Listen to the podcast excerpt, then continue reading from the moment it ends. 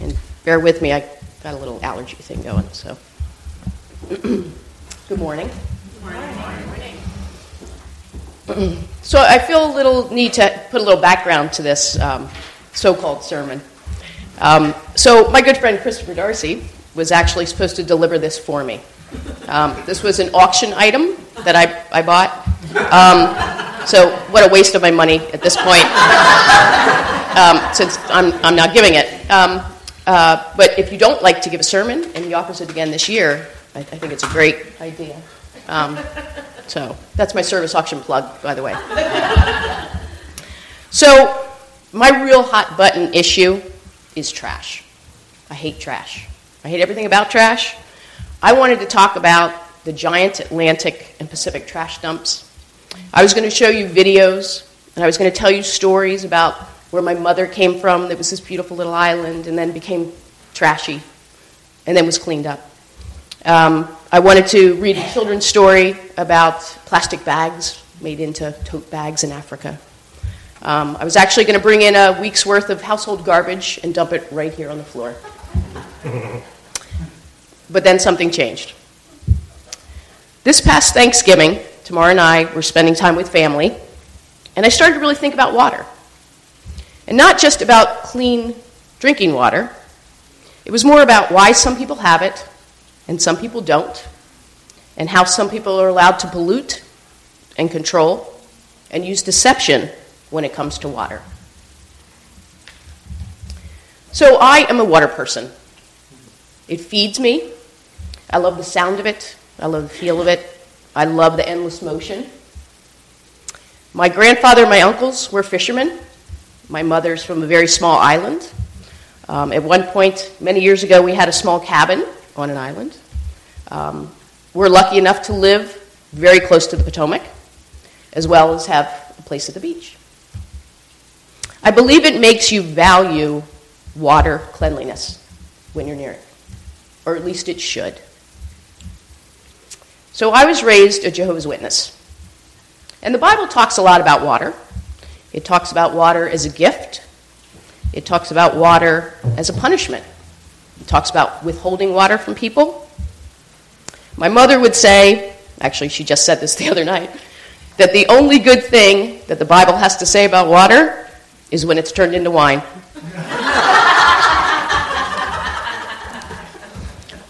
Egyptian chef Marcus Samuelsson said, For many of us, clean water is so plentiful and so readily available that we rarely, if ever, pause to consider what life would be like without it. So I want you to just take a moment and think about your day so far. You woke up, you went to the bathroom, you brushed your teeth, you got some coffee or tea, not necessarily in this order. I don't know your routines. It's kind of mine, but but I want you to think. You came here. We have water. We have tea. We have coffee. We have a bathroom. What if all that changed? You came here, and I did think about doing this. It's cutting off our water supply. Yeah. I thought it wasn't very friendly if we had newcomers. and then we sold you bottled water. Right? Um, we had no tea, water for tea, and God forbid we had no coffee.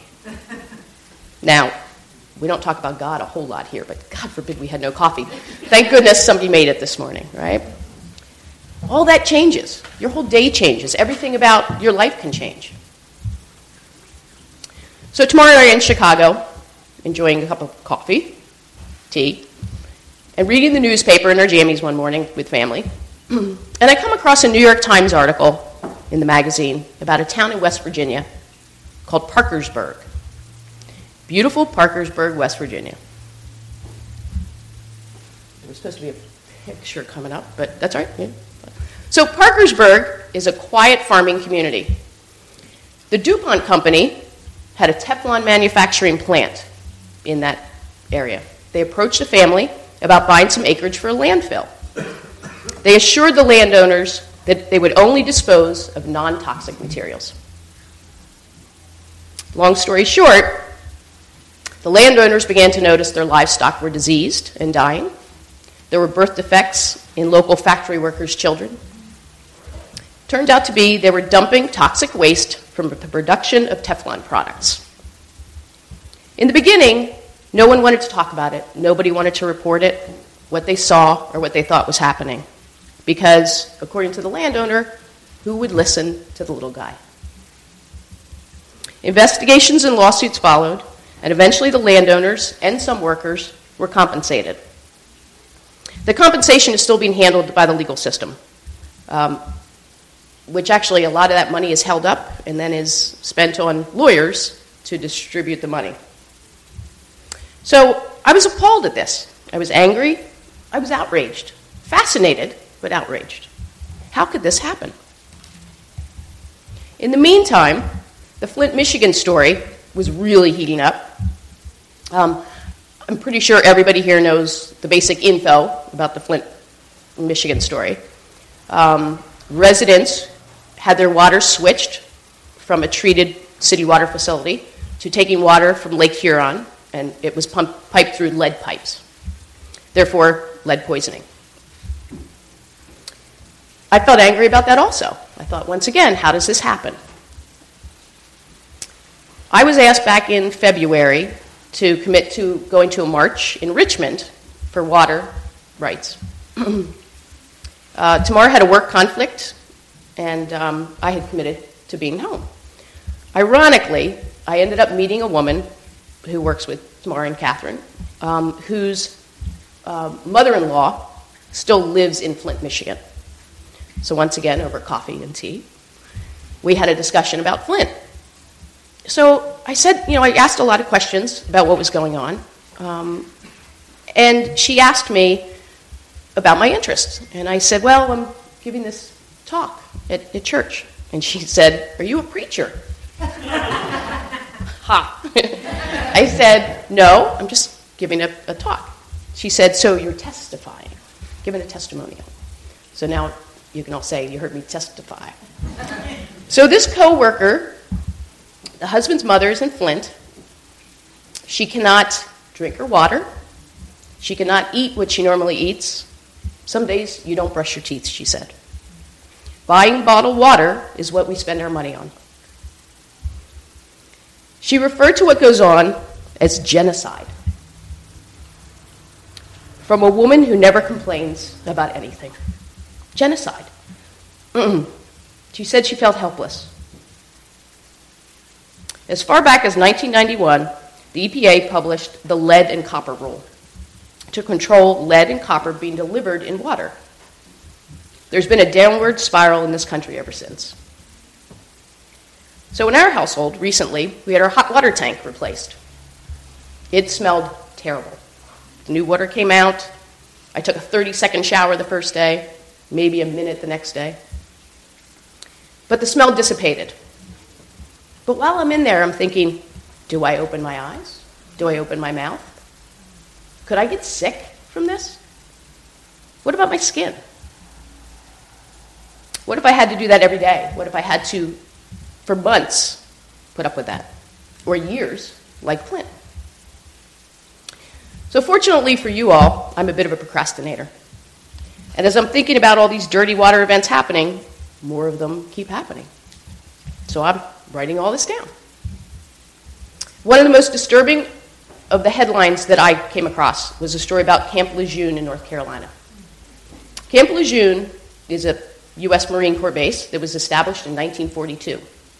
In 1982, the Marine Corps discovered that volatile organic compounds were discovered in the drinking water on base. So between 1953 and 1985, there were toxins leaking into the water supply on that base. An off base dry cleaning company was blamed. An off base company cleaning military equipment was blamed, and as well as leaks from underground fuel storage tanks. But not until 1997 did the Agency for Toxic Substances and Disease Registry investigate. And what they found spiraled. In 1999, the U.S. Marine Corps began to notify base residents that they may have consumed contaminated water while on base. They may have caused possible birth defects in their children. 1999. Of course, they should have told people earlier, but why didn't they? And why didn't others report it? Why did not any, people not say anything? Once again, who would listen? There are federal laws in place to protect citizens from contaminated water, such as the Federal Water Pollution Control Act, better known as the Clean Water Act, which regulates discharge. The human right to water was recognized in July of 2010 by the UN General Assembly. The clearest definition is the human right to water entitles everyone to sufficient, safe, acceptable, physically accessible, and affordable water for personal and domestic uses. But water is so familiar, it's easy to take it for granted. More than 70% of the Earth's surface is covered by water, and our bodies have between 65 and 70. You weren't paying attention.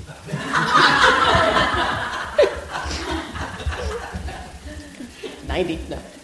According to CNBC from the EPA, only nine states are reporting safe levels of lead in their water supply.